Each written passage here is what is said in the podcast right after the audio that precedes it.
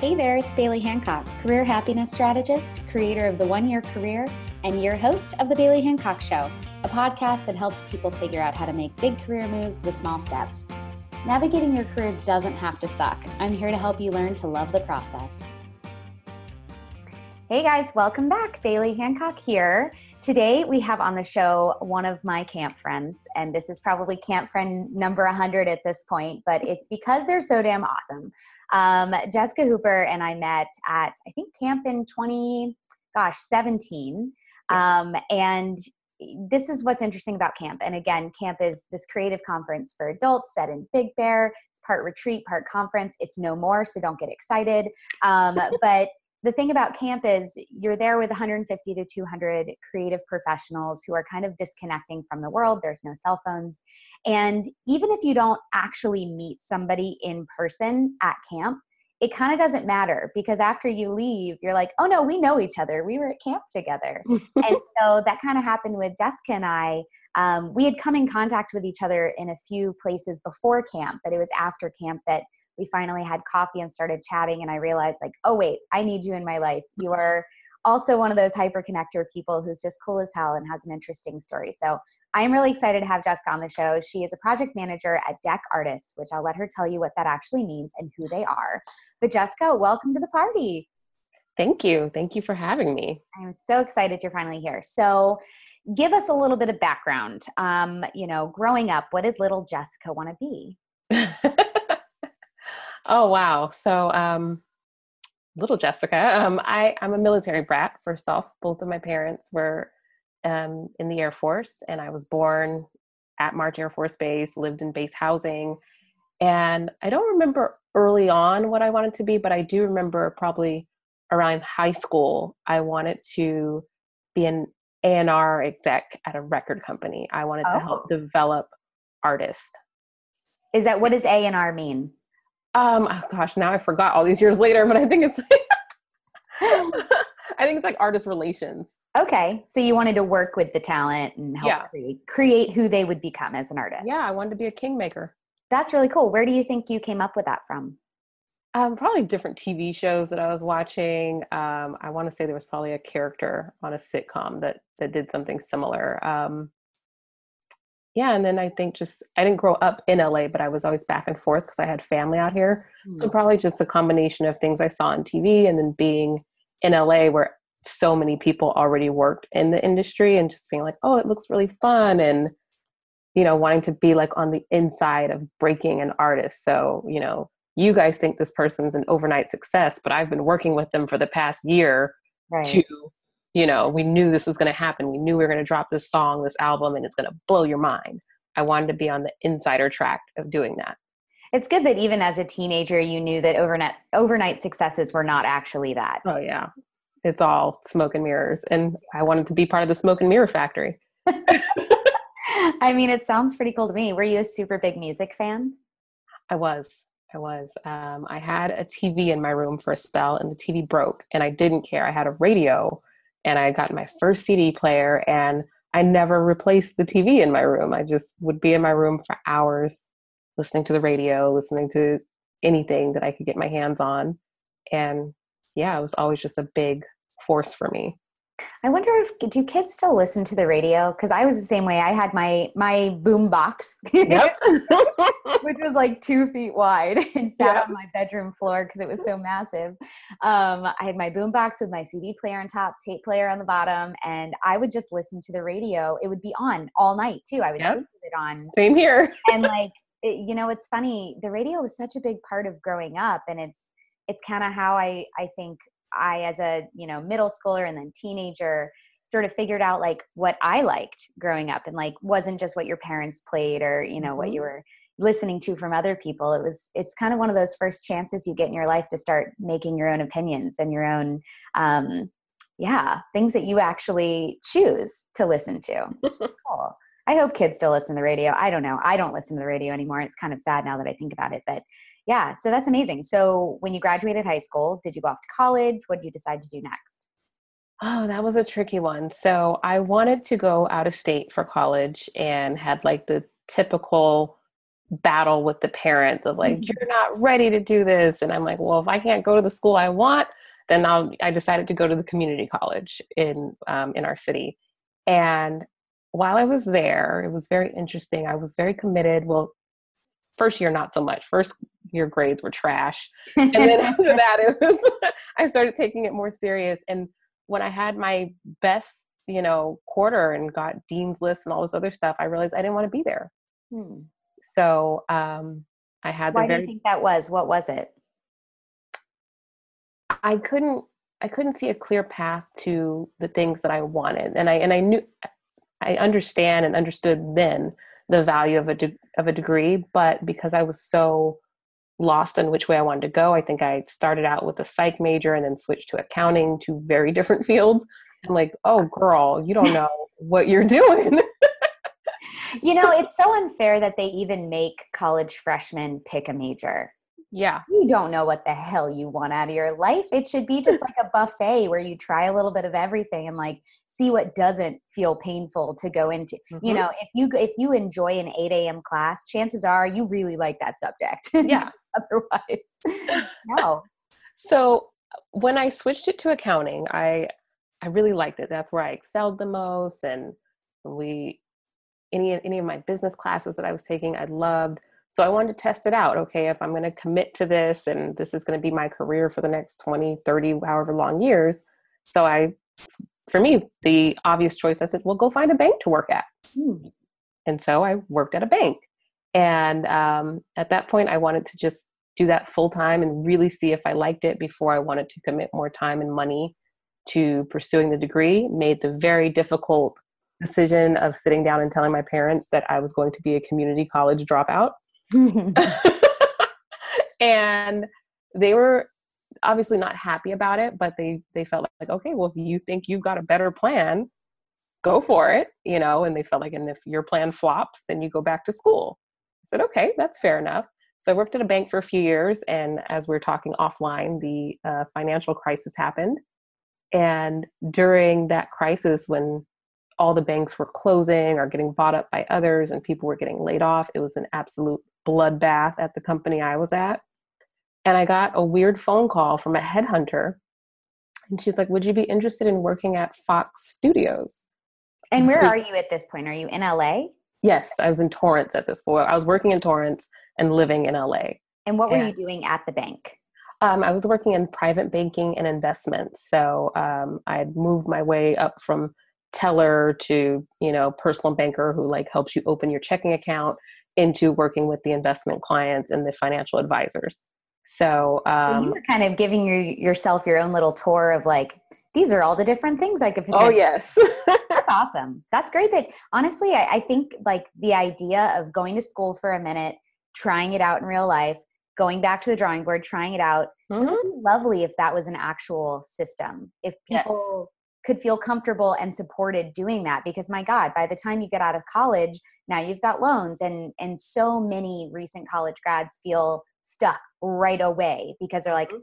i don't even know if this is actually what i want to do but i feel like i have to see it through because i just did 4 years or however many yes. years of college so it's kind of a trap right away yeah and that's what i was trying to avoid i'm like if i'm again if we're going to commit this much money to anything i would really like to test it out and see if i like it um, so I got the mysterious phone call. I didn't know how this woman got in contact with me or why she would think I'd want to go from a bank to a movie studio. But at that point, I was like, sure, this place is burning to the ground, anyways. yeah, this ship is sinking. I'm going to go ahead and take that lifeboat. Thanks. Yeah. so that's how I got into entertainment. That was my first step into entertainment. And I was just, I was an admin there. Um, Wait, did you ever find out who this woman was and where she came from? No, I asked Stop. zero questions. Wait, so you have no idea how she found you, no. why she. So this woman could clearly just be like a mysterious guardian angel. yes. Like, Jessica, we're going to guide you in this direction now. I can't believe you never asked questions. That's hilarious. No, you don't look a gift horse in the mouth. Damn, I love it. Okay. So you so, got in there. Yeah. Fairy godmother called me and said, Would you like to do this?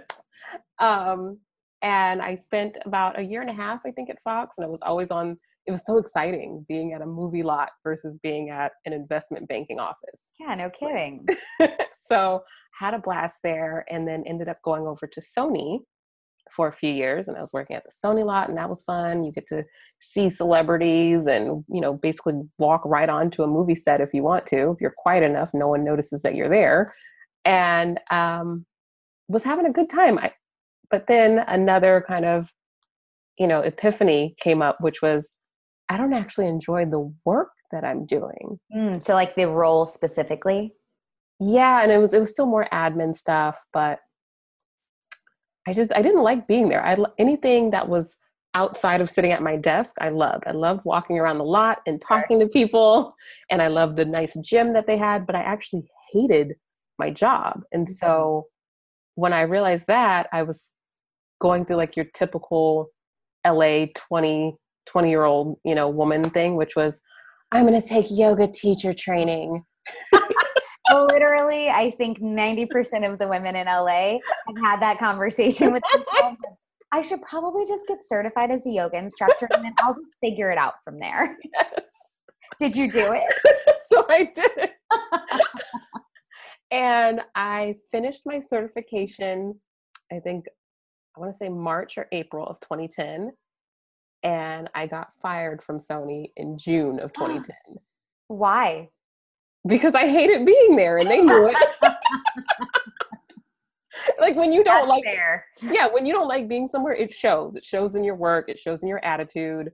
Yeah, it's so true. I got myself fired one time too when I had just mentally checked out and yep. was just like, yeah, I don't want to do this anymore, but uh, it's such a good lesson to be fired because mm-hmm. it makes you realize very quickly and i would love to know what your experience was but i after the ego crush of like what you fired me but i'm a fantastic employee and the truth is well sure i'm a fantastic employee when i want to be there but if i don't lord help you for mm-hmm. being around me um, but after that experience i realized the the value in even when you're unhappy in a role if you're trying to figure out the next move like at least put on kind of a happy face as long as you can deal yes. with it so that you never burn a bridge and so that you know people people don't pivot, you know put you in their minds as somebody that just has a bad attitude and gives up. That was a good lesson for me at like 24 25 when this happened to me.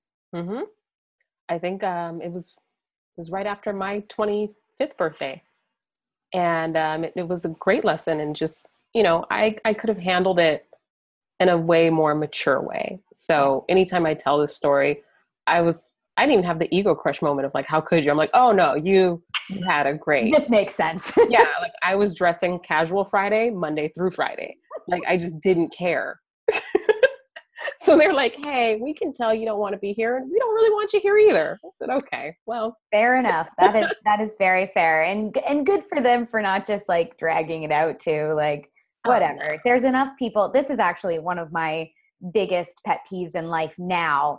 Mm-hmm. Is people that that are bad at their jobs or that don't don't at least try in their jobs. And i've been in jobs where i literally phoned it in and was like nah not going to do it. But now I, I see it everywhere right? Where it's like you can tell if you're having even from a very small level say at fast food like you can tell when somebody's miserable and yes. it permeates across the transaction and kind of almost like puts a layer of misery on you. And then you leave and you're like why do i feel shitty? And it's like well because you just had a shitty interaction with somebody yes. that was you know so now my goal in life is help people love what they do because i think it does radiate out of you better yes. for better or worse and mm-hmm. for you like were you somebody that had to answer calls or deal with interactions with people in that role it was a lot of answering calls and um, it was weird because i was I was the assistant to, I think, the vice president of the department and the executive director. And then there were other people like that kind of worked around us. And so I would get a lot of people acting as though I was their assistant mm. too. And, you know, there's a few ways to go about that. Either you can just do it or you can find a polite way to, you know, show them how to do it on their own. And I just, I didn't handle it as well as I could. But hindsight, I just, I didn't want to be doing that anyway. So I think yeah. it all worked out the way it needed to. I think um, it always does. And that's yeah. a good lesson that you'll never not have. yes. like, listen, and, and I always say too, like, don't start looking for a job once you're miserable. Yes.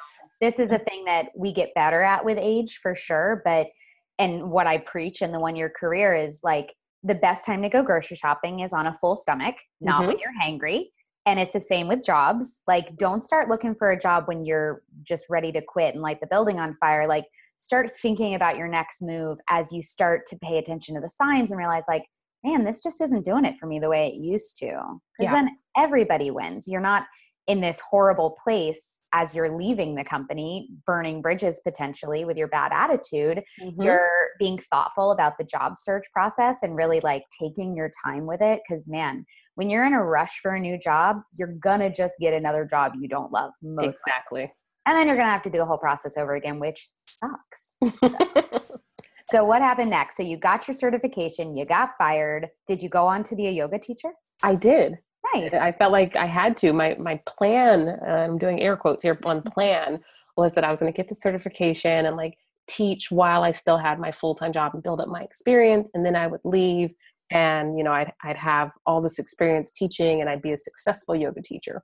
Instead, I jumped right into teaching with zero experience and had to really leverage my network of, of friends and even former colleagues from from Sony and from other studios that I met people through. So I was able to land a few gigs early on teaching at the Sony gym. um, and, nice. And I had a few other small studio, I mean, small yoga studio um, teaching gigs. But once I realized, and I realized it pretty quick, there wasn't a whole lot of money in teaching at yoga studios, and I had bills. So I'm like, okay, well, what about corporate wellness? Like, mm. I know they pay better because I had friends that taught at the movie studios. So I ended up teaching at Sony, at Disney, at Paramount. Um, I had a teaching gig at a charter school in Santa Monica. Hmm. Actually, I think it's a private school. But um, so I was getting, you know, I was on their payroll there as actual part of their faculty, part of their nice. physical education department. And all of that came from just people that I met through Sony and Fox. So um, my fear of like, oh, well, who's going to hire me because I'm a brand new instructor really didn't impact me too much because I knew enough people that were like, oh, yeah, I remember you've been telling me you're doing this yoga stuff. Like, you know, my, this part time place that I, I do work at or my kid's school. And boom, I had a full schedule right away. That's so important. And I think the piece about you had been kind of letting people know mm-hmm. about the training and all of that is very crucial here because when people are switching industries or types of jobs, that's their biggest fear, right? Like, am I going to have to start over? Who's going to give me a chance when I have mm-hmm. no experience in this area? And the key really is well, A, controlling your narrative of your career story, right? So, for you i think it's it's important to kind of be able to show these people like well yeah this isn't an overnight thing. I didn't just make this up out of nowhere. Yes. I've been going to these classes. I've been getting my certification. I've been interested in this for a while. Now i'm finally realizing the actual new job. Um, so how were you able i mean obviously telling people about it was important but say a lot of people if they were going to do what you did the route that you took I think a lot of people would feel like they couldn't share that they were trying to do something new out of fear of getting fired or of being mm-hmm. seen as a flake. How how do you recommend people go about like letting their network know that they've got a new thing in a way that doesn't feel like what what are you talking about you're doing yoga now you haven't been doing that like how do you handle that conversation or that announcement I think it starts with an internal discussion first. And that internal discussion is basically you telling yourself, get over get over yourself. Like whatever you think their reaction is going to be they're not putting that much thought into it because nope. people are, are worried about their own shit their own yep. families their own bills. So for me it was just kind of a little pep talk of like girl get over yourself. No one's really going to care but no one's going to know if you don't say anything. So yes. yes what are you more afraid of them saying something weird back to you or them just not knowing? And i'm like no i need them to know a hundred percent. That's so important. People can't help you if you don't let them. Mm-hmm. And people are not paying as close of attention to you as you think they are. At all. like we are all so wrapped up in our own lives and our own fears and our own insecurities and our own next steps that I was having this conversation with somebody yesterday. She's about to transition into a new career path. And I said, honestly, people's attention spans are so short anymore that you can actually pivot from industry to industry every few years if you wanted to, and people will stay up with you. Like, Yeah. you just have to show them, like, hey, this is what I'm doing now. And then you kind of solidify that new thing in their minds as who you are and what you do. And they'll very quickly forget what you were doing before because there's Yeah. not enough room in our brains to keep track of everybody's resumes, you know? So it's about putting yourself out there. It's about alerting people of how they can support you in this new thing. It Mhm. goes back to, you know, dressing for the job you want, not the job you have, except it's in pitching yourself and putting Yes. yourself out there as what you want to be doing, not what you've done in the past. Yeah. Big part in successfully transitioning careers. And I will say another part of controlling the narrative, especially in like our very digital and you know everyone's got their phone glued to their hand age, control your Google narrative. So I started doing a lot of guest blogging So um, when I got into yoga, and would try to get them, you know, whatever the big online yoga publications were. So whether it's Elephant Journal or you know YogaDork or any whatever in your industry, there's always going to be some websites that are like the hub Yep. of all current and up to you know up to date information or there just might be you know a teacher that you know that has a huge following and has a great mailing list and you can ask can you do a guest blog or sometimes they're, they're always asking you know tell us your story share your people story always need content. yes And if So- you're a decent writer and you can pitch yourself as such, or you can tell your story in a really compelling way, they Mhm. will beg for you to be on their blog and their podcast and their panel. In Mhm. my collaboration work, this is one of the things I work with my clients on is when you're trying to promote your new company or your new service or you as an individual, like find the places where your potential customers or potential people that could hire you yes hang out and just go be there you know Yeah. in a way but that's brilliant about controlling like even just if somebody googles you Mhm. it's going to come up on that first page Yeah. And I, I didn't have uh, this book then, I don't even think it was written in, but there's this really great book called um, Body of Work by a Mm. woman named Pamela Slim. And she talks about ecosystems and watering holes. So, like just what you were saying right now is find out where your people hang out. Where's the watering hole for yoga instructors? What ecosystem do they live in? And you can start to put together almost like a profile, the same way marketing companies put together client avatars. yep I was starting to do that. So, okay, well, what do the people that I want to show up to my classes and my workshop, what do they read? Where do they shop? What brands do they like? And so I would apply to be an ambassador for those brands. So, obviously, if you're in yoga, you want to be a Lululemon ambassador. Um, I didn't get that one. I got Manduka. So I'm like, okay, now I'm going to be in front of people. And all of that helped. So it helped shortcut the experience um, kind of path of it. Where like I may not have as much experience as this other teacher, but if you Google me, I'm all over everybody's blog. you had great I- visibility yeah, I'm in a I'm in a Manduka campaign. So it helped, you know, kind of give that credibility without putting the time in. And to to that point, I'll also say be careful with that too, because I still didn't have the experience. So I wasn't a better teacher than Mm. the people that had been teaching longer than me, like not at all. And that's when another epiphany came, which was I liked the marketing of it. yeah i was liked- going to say you just treated yourself like your own pr client like a Yes. freaking boss with uh, from what I know of your story so far, no experience doing that. How did you even know how to go about that? What made you think about your Google ability and positioning yourself? Like, where did that come from? Um, that came from mentors that I had. Mentors have been super important to me. I've had many, and most, actually, every mentor I've had, I think I asked them to be my mentor. Just like flat out, people love flattery. So I'm Oh, telling them, hey, I really admire you. I think, you know, I've, I've paid attention to what you do. And especially if you can prove to them that you are paying attention, you know, I'm, mm-hmm. if it was a woman, I'm like, you have a husband, you have two small kids, and you're still crushing it at work. Like, can you just come to lunch with me, you know, once a month and and just I just want to hear what you have to say. And so, And- did you know these people beforehand, or were they strangers? Um, I would see one of my first mentor. Um, I was a teller at the bank, and um, there was like a connected building to our bank. So anytime I would have to walk down the hallway to empty out the ATM machine, I would have to pass by all these financial advisors' offices, and I would always pass by her office to go do this.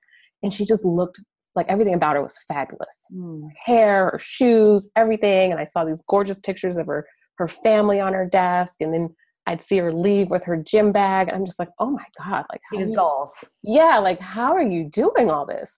So one day on my way back to empty out the ATM machine, I knocked on her door and was like, hey, you know, she knew me because she saw me all the time, but we had never spoke. And I sat down and, and told her what I had been observing about her and and it turned into like a 45 minute conversation and I was late getting back to my shift, but I didn't care. And um, she like took me under her wing and started introducing wow. me to people. And is that kind of how was she responsible for you moving up within the bank a little bit?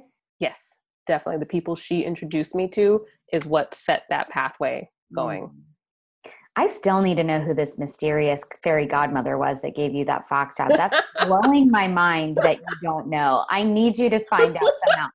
So, what about some of your other mentors? Where did you find them? Because this is a thing that comes up so much with people is, well, sure, I'd love a mentor, but I don't know how to get one. How do you ask? Like, what do you oh, do? God. So, the fact that you've got a host of them is amazing. You ask, you, you knock on their door and you ask them, like, literally what I did with her. I knocked on her door and asked her um, and they're usually all around you so it, there may be someone at your at your gym that you just think looks really cool or there's someone at the same company and you know when the company newsletter goes out they've got some cool shit written about them and you're just like wow so then if you have that person's email address or if they work in the same building you introduce yourself and you you know it, it's going to feel a little creepy and i always tell people flat out i'm like look i did a little google stalking on you and you seem amazing can we talk that's seriously how I go about it. And do you flat out say, Will you be my mentor? Or is it just kind of like, let's just get together regularly? No, I, I use the word mentor because yeah. I want them to know what I'm asking them for because people That's are busy. Right. So if I'm just like, hey, let's just go grab drinks and be girlfriends, it's easier for them to be like, oh, you know, sorry, something came up, I'm busy. That. But it's, I don't know, like mentally, I think there's something about this person is coming to me for my sage wisdom and because I'm so amazing. yeah, that they're not going to cancel on you. Because no, that's going to disappoint you and it's going to make them look less. Yeah, no, that's very interesting because I've heard both ways. Like, you don't have to tell somebody that you're, and that you meant to, you, but I think it's smart the way you're talking about doing it. Yeah, I think put it all on the table. I mean, all they can do is tell you no. And I never had anyone tell me no. Mm. of me saying, Hey, I think you're amazing and spectacular and your hashtag goals and I want to be like you when I grow up, they're not going to tell you no. right. And if they do, then that's okay. That's clearly not a good fit. Yeah. And I think you're going to feel that before you even get to that part of the conversation. If they're a little more standoffish and things like that, you're probably not even going to approach them in that way. That's a good point. Okay, so let's rewind. So you started pimping yourself out like a pro for yoga, and then you get to the point where you're like, "Do I even want to do yoga? I just want to do marketing. This is amazing." Is that exactly? yes, I realized I liked, and then I was getting other teachers hitting me up like, "How did you do this? How are you getting these placements?" And I've been teaching for five years. You've been teaching for three months, and those became my first clients, um, mm. where I went kind of became a consultant so my first few clients were other yoga teachers and um, and then with that i just word of mouth i got a few other small business owners. One of them was a landscape design artist and then um, another one was a an executive coach and provided um, trainings for head start programs which are like government it's like government funded preschool basically. So right. for, for people that don't have the money for private preschool head start is a great option for them but the people that work for them they're always going to need continuing continuing education. So i was working with the gentleman who provided that sort of continuing education for them. And then again the woman who did like high end landscape design. So you know you want to redo your backyard and you only have a budget of 150,000 she was your your girl to pimp out your backyard. And yeah my budget's only around 150,000 for my backyard that I don't have. Just for my backyard. The, the rest of the house looks fine. Yeah, yeah. Uh, just to give you a, a perspective of the different type of people that I was working with on on how to build up their business more. And the only thing that they all had in common was they were just afraid to talk about themselves. Mm. I'm like, you know, you're amazing. How come you're not pimping yourself out to do interviews and panels and guest guest blogging opportunities? And oh, I don't know. You know, like, okay, well, if you don't talk about it, no one else will. So I Yeah, became if you're hiding your product from the world, then you're being selfish with it. yeah so i became like their mouthpiece i'm like and we're gonna send a you know a pitch to this person and just really became like their bragging like their little like their alter ego of You were their hype girl. yes i'm like you're missing some bravado and some bragging and that's what we're gonna do so i became a professional bragger for other people and, And, were you uh, just figuring this out as you went? oh yeah like university of google all the way That's amazing. So, like, you're starting this business. So, did you ditch yoga entirely? yes That's amazing. You built up.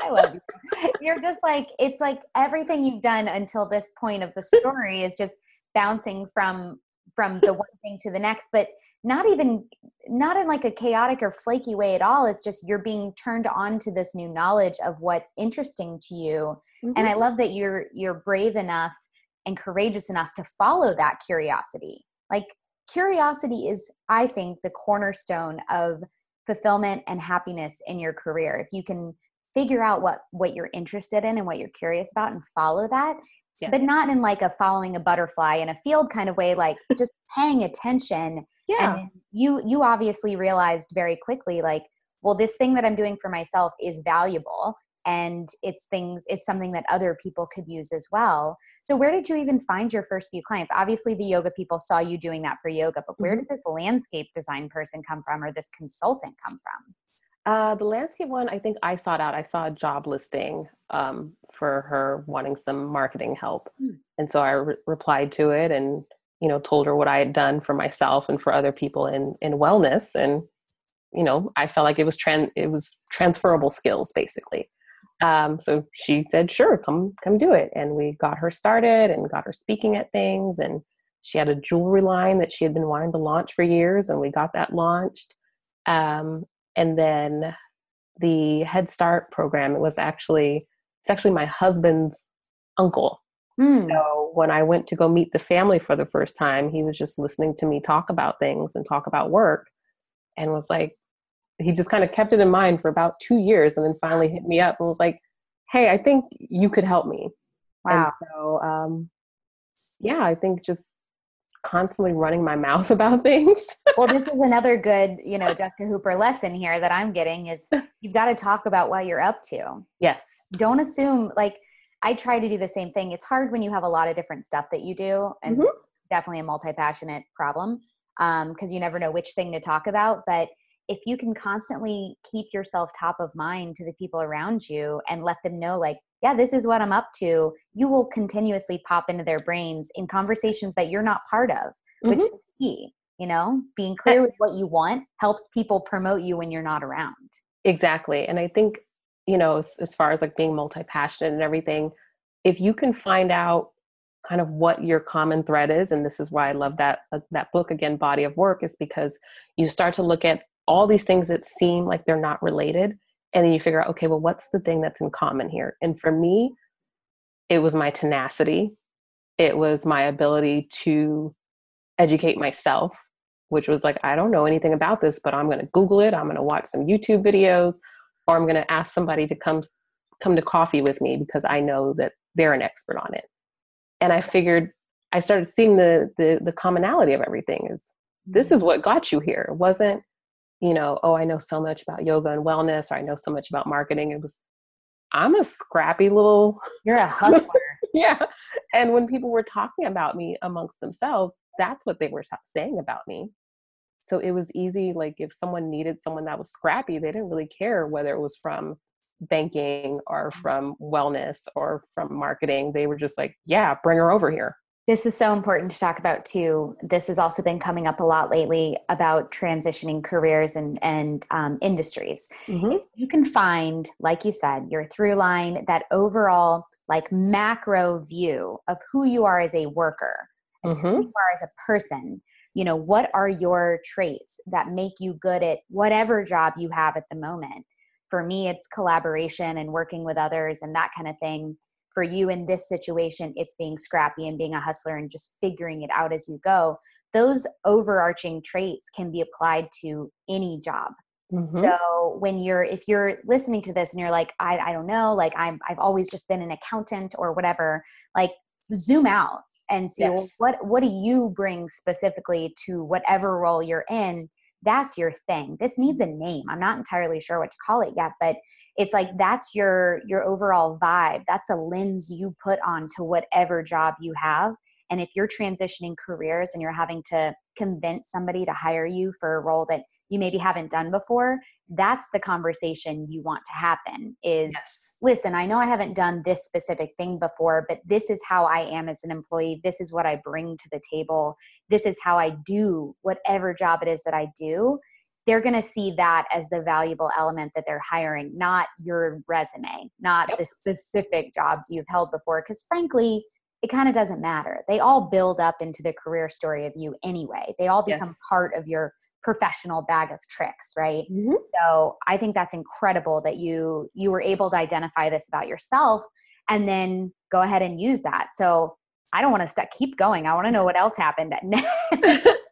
I, I, think you you find your superpower or you find yes. that who is your your superhero when you go into the phone booth. Who do you change into? I love that. Um, and for me, I, I, figured that out early. So um, had the consulting gigs, and a lot happened that, like personal life wise, from me getting fired to me taking on all this freelance work.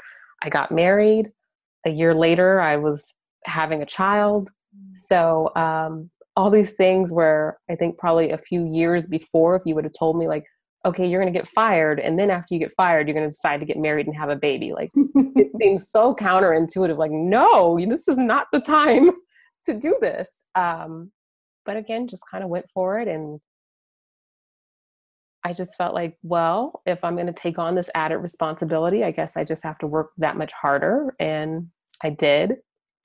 And then um, after I had my daughter, I, I had a little bit of fear well not a little bit i had a lot of fear come into is this the responsible thing to do? This kind of you know i'm scrappy i'll just pick up and do something new because now i had this little tiny person and, and needed health benefits and everything.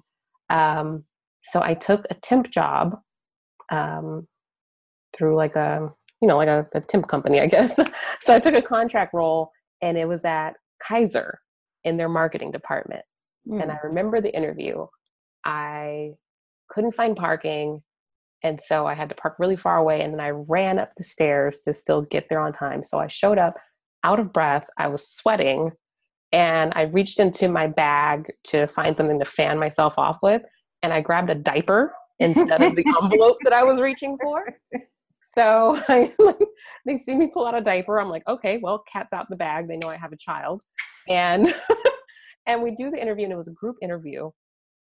And they're like okay you know you've got some really interesting stuff on your resume like what do you think you can do here? Like do you know anything about healthcare? And i said well i had to navigate the healthcare system being pregnant and like you know that part but i remember very specifically me telling them like i know how to market so whether it's ice cream or tires i know how to market it and I got a call back like before I even got home saying you got the role. And for me, that it felt safe. I'm like, okay, this is a nice, comfy. I got a cute little cubicle that I can dress up how I want. I've got benefits. I've got the same amount hitting my account, you know, on payday. It feels safe. And then the contract ended, and I was trying to get a permanent role there and still looking for other outside work and none of it felt good. I'm like, you only want this job here because you think it's safe. Yeah. You're not excited about it. And I love the people there too. I had a great team that I was working with. But then I saw a very strange looking LinkedIn job post and it didn't have a location and the company name sounded weird. It was it may as well been Acme Paper Company. Like that's how random it sounded. And I'm just like, okay, I'll bite. I want to hear what this is about and it ended up being um, it was another it was an assistant role which i didn't want to go into but the pay was good so i'm like okay maybe there's i think there's a celebrity involved because mm-hmm. because of the pay and it was remote so i got to have time with my daughter and that i was right it, it was for a celebrity um, a, mu- a musician and that was the smartest decision i made and it was so funny because my first day of working for him I got a call from Kaiser asking me to come interview for a permanent role. And I'm like, oh, for five months while I was in that contract, that's what I was dreaming of. This is so safe. Yeah, but do I just want to come work with this you know this crazy musician? Or because i didn't know him that well. I'm like he could he could very well be crazy. He's actually not. But i'm like do i want to take my chances working for some musician? And i politely declined to go in for that interview. And working i got to go back into kind of my teenage dream of working with say, artists you accidentally fell into the thing you wanted to be when you grew up originally which is yeah magical and not surprising at all because that's how things work sometimes. Mm-hmm. That's incredible. And, and, that led me to DEC Artists. So we were the artist I was working with. Um, we were trying to get him more involved with social impact, um, and and he just wanted to, you know, not be known for just music. He wanted to do some good in the world. So I met Daniel Dart, who you also met at camp, mm-hmm. and he is the founder of DEC artist And when I met him, he sounded very interesting like I was again, I was just listening to him talk, and I'm like, okay, you're you're saying a lot of wild stuff. I don't know if it's true. I don't know if you're name dropping. So I went home and did some major Google and Instagram stalking on him. Like I fact checked any and everything that I heard him say in that meeting, and it all came out to be true. Um, so I was really impressed with him, and just from our mutual friends, our like I guess mutual colleagues, I'll say um, there was a fundraiser event happening and I had a good feeling he was going to be there. So I'm like, if I go to this event and if I can get him to sit down and talk to me, I think I can get him to manage the artist that I'm working for. Mm. And long story short, that's exactly what happened. I pushed forward and I gave him a lot of information about what was going on with the artist. I'm like, you know, just his whole backstory. I'm like, these are the areas that he needs help with. If you can get us a proposal that meets those things, I can pretty much guarantee you, you will be his new manager. So we had to get rid of the old manager, which I couldn't stand. Um, and all of that happened. So Daniel became uh, the manager, and then I started doing more work um, on some of Daniel's other projects. So Daniel and, and DEC Artists is a really interesting blend of entertainment and social impact and mm. public, affa- public affairs. Um, sorry i hope that notification didn't pop up um, and for me that felt really good.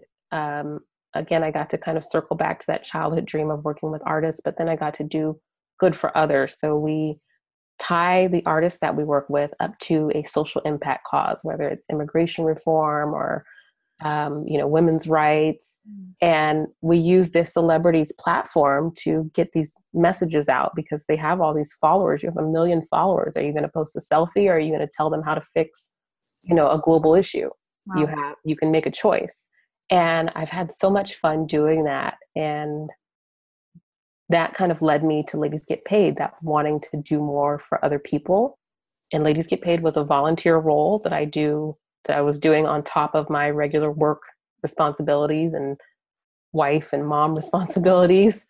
And um, that's that's another passion of mine that I've also figured out. That's something that runs through all of my career choices have been even with yoga and finding out that I could help people fill their classes up or anyone that I worked with as a marketing consultant that I could help them get their business where they want it to be. I love helping people yeah. I was like getting paid really well to do it. So finding well, out like you said, you were you were kind of their mouthpiece, their hype girl, like their mm-hmm. bragger, which women specifically tend to be very bad at. Yes, terrible.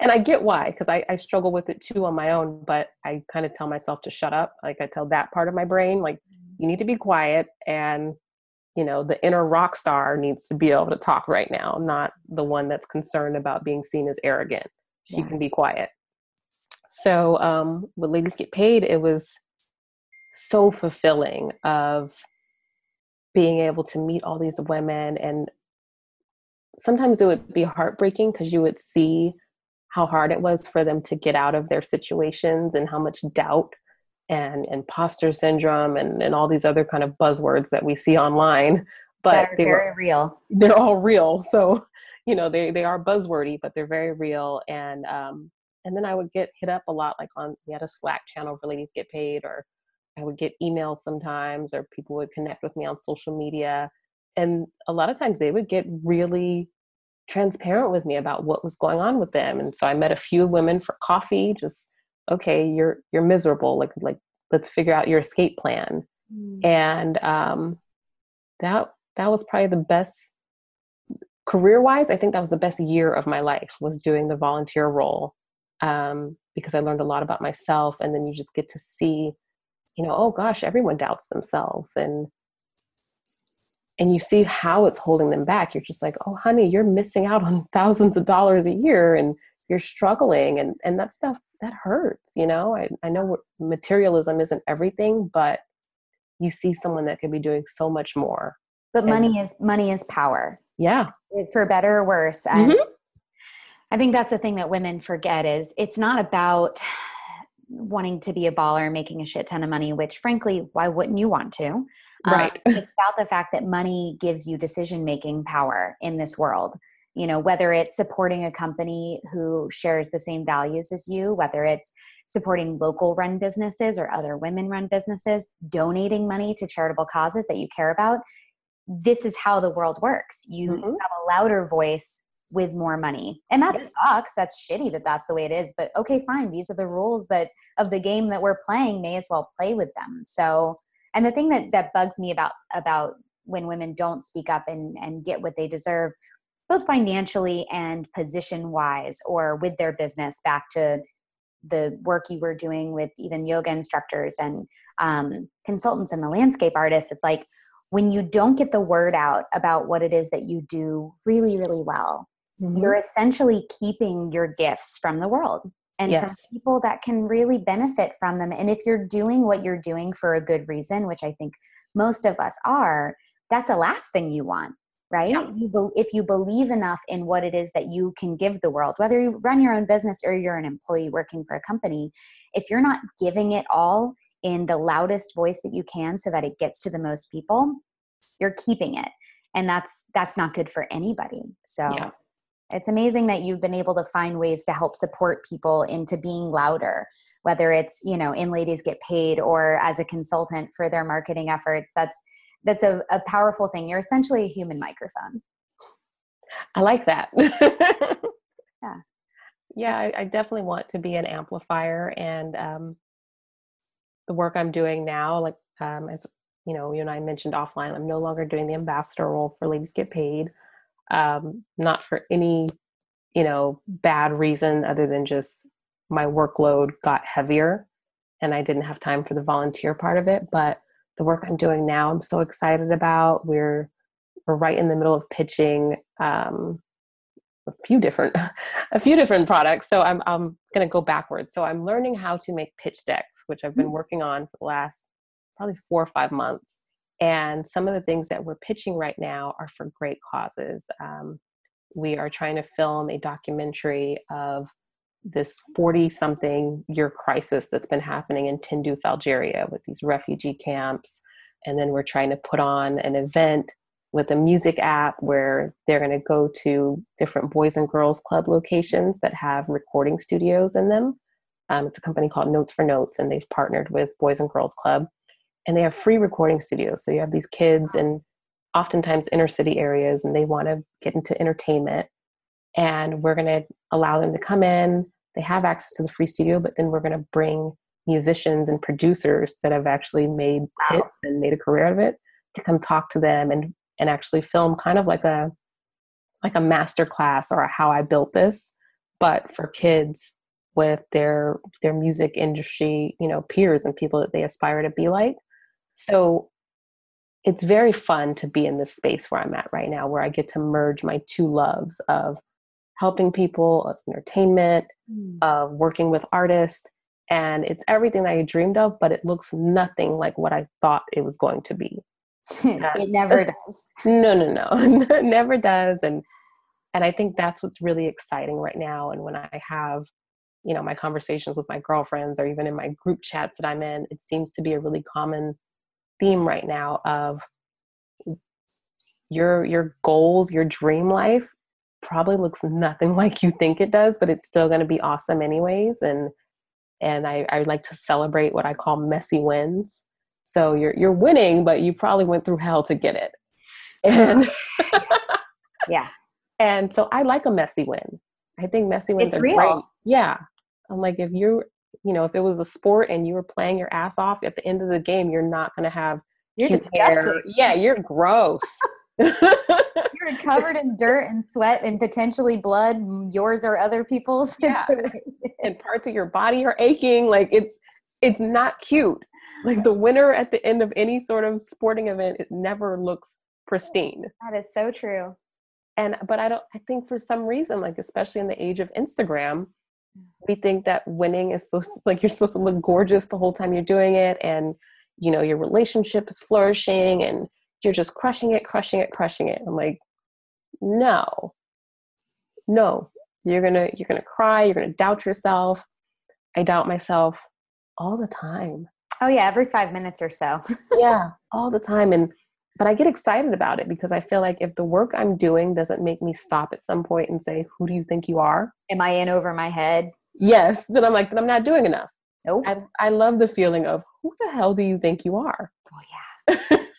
I mean, it, and that's the flip side. That's the positive side of imposter syndrome. Mm-hmm. If you can feel that imposter syndrome creeping in, you probably know you're in a period of growth and you're doing something that's out of your comfort zone, which is where things happen. That's where magical growth moments in your life happen, are in periods where you're like, who the hell let me in this room? exactly. And are they going to realize any second now that I don't belong here? But that's when you've got to show up and just bring it because fuck it. Right? Yes.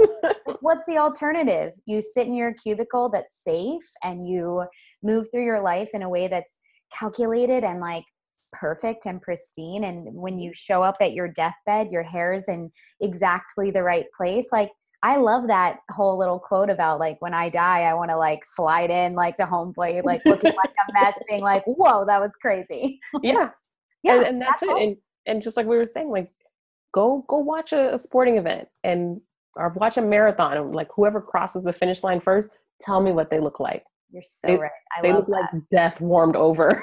Like, and they're so tired. They're so tired and they're so depleted, but they probably feel this sense of such euphoria Uh-huh. and proud, like pride in having done it. I mean, everything I've done that's great in my life has come with so much sacrifice and so much exhaustion and questioning and doubt and fear and you know that's when it feels the best to Mhm. do something great is when you know how hard it was to get there and that's not to say everything worth having has to be difficult Yeah. um, but it's just not simple usually It, exactly. And and some things are easy. Sometimes you do get a magical phone call saying, i need to know who the hell this woman is i need to know but it can't always be magical phone calls. Sometimes you're going to have to get out there and hustle your ass off. And I feel like one isn't better than the other. No, it's a And- combination of both Yeah. that's how life is Yeah. So, yeah, sure, we get a fairy godmother every once in a while, but more than likely, you're going to have to get out there and fight for it. And again, my, my time with Ladies Get Paid, and, and a lot of the women were so much younger than me. These women were in their 20s, and I'm I'll be 34 this year. I'm married. I have a four year old daughter. And so a lot of times I felt like their big sister or aunt or somebody. I'm just like, oh, honey. which is also important those women are important in your lives like both sides I mean, Yeah. you've been the the idiot little 22 year old that's getting fired from her job because well, 25 year old because you know we weren't mature enough to handle it now we're Uh-huh. we're you know i'll be 34 this year too and it's like yeah i actually have something to say now that's worth listening to yeah but I, I loved meeting them because they were just so like just on fire but also so scared. And i'm like you are brilliant. And a lot of them had you know advanced degrees and everything. I'm like honey if my community college dropout ass can go out here and do it trust me you can go kill it. You just have a master's in google. You're good. I, I really do. I really do. I need to just go ahead and print up a certificate or something make your own. Nobody will question you. I have no doubt about that. But as, as much as it, it, it excited me, it was also just really heartbreaking. And so a lot of times, um, I, I tend not to really be on social media a lot. because I see so much posturing and trying to present a certain way. And I just feel like it's counterintuitive. The things that you really want are not going to be Instagrammable most of the time. The end result may be. Yeah. So um, it's it's just I think it's just a really weird place we're in right now. People want to they want to be admired for things that aren't really going to push them forward. You know, unless well, you're quick hits. They're quick yeah. little shots of dopamine, you know, to mm-hmm. your brain. It's and that's partially, you know, obviously technology and social media is to blame for that. But you're right. Like the moments that actually make up your life are all of those little tiny steps that you're taking every single day to get to that Instagrammable moment. But mm-hmm. people aren't good at showcasing that. I try really hard in my own social media presence and in my life to You've been very transparent. I'm a very transparent person and it's because of that. I think it's it's in response to the mm-hmm. posturing mm-hmm. and I want people to know cuz I get that all the time. Oh, you're killing it. You're killing it. I'm like I'm busting my ass right now for mm-hmm. not a lot of money. It mm-hmm. will come. I have no doubt yeah. about that, but it's not right now. This is the groundwork, right? Mm-hmm. These are the I'm sweating my ass off and bleeding and like, you know, full yep. of sore muscles yep. Um, in my career right now, but that's what makes up an overall life are mm-hmm. those days and people often laugh at me they're I, I seem to have a Timehop image for every crucial phase of my life and it's because i'm i feel like i'm kind of a historian for myself nobody mm-hmm. else but and i take moments i take photos and capture moments that suck and that are hard and that are heartbreaking because when you look back you know seven eight years later you're like holy shit that was a rough time in my life. I almost don't even remember it anymore because i'm i've come so far. Yeah. And when when you see those moments come and go enough in your life, it provides the foundation and the confidence you need for the rest of your days to know that as these hard moments happen again and they will continue to happen, mm-hmm. you now know you have proof that you've survived before and you'll survive again. Yeah. Yeah, definitely. I think you know that kind of notion like whenever bad things do happen, I I go through my little pity party and then a lot lately I've been going up to um I go up to Fryman Canyon and it's a light mm-hmm. hike. It's like a three mile loop. And I use that as like my time to think. So if I've had a really shitty day or something's just not happening the way I want it to, I find myself walking up Fryman Canyon alone with my hat pulled down low. So if I cry, no one can see me. And I'm just walking up there like, okay, you know what? All this shit you've been through, and yet you're still here. You're still alive. Yeah. And so by the time I get down the hill, I'm just like, oh yeah that's right i am still here. So clearly i'm a survivor. No different than any other hard time. Yeah. Perspective's huge during so huge. during moments of doubt and confusion and frustration and anger and rage for mm-hmm. things not being exactly as you wanted them to be. Having that ability to look back and reflect on those previous hard times and be like okay is this that big of a deal is the Jessica or the Bailey in 10 years going to even remember this moment? Probably not, unless yep. Timehop reminds me. right. Yeah. And that's what I was always trying to tell these women at the Ladies Get Paid events. Like, I know it seems super shitty right now, but you have to keep going. Yeah. Or if if it's career if it's something career wise, you have to get out of it. Yeah. Yeah. Don't wait for years and years for something no. magical to happen. Take ownership of your life and your happiness. Yeah. And if you don't know how to do something, you ask or you Google and you figure it out. But saying I don't well, I don't know how is a terrible excuse to procrastination. Yeah. And it serves nobody. Yeah. One so, of my favorite Marie Forleo quotes is everything is figure outable. Yep. I love that quote too. and I want I just want to see more of that mentality that it is figure outable and if and you're gonna suck at something like don't be that's the other thing. Don't be afraid to suck at something. Yeah. Oh man, I suck at a lot of things. because the only way you're going to get better is to keep doing it. And so you risk the the embarrassment or the, you know, the constructive or sometimes not so constructive criticism when you do suck at something. and I think right now with me and um, me and these damn pitch decks, my first one looked like some eighth grader school project. Like it looked like shit.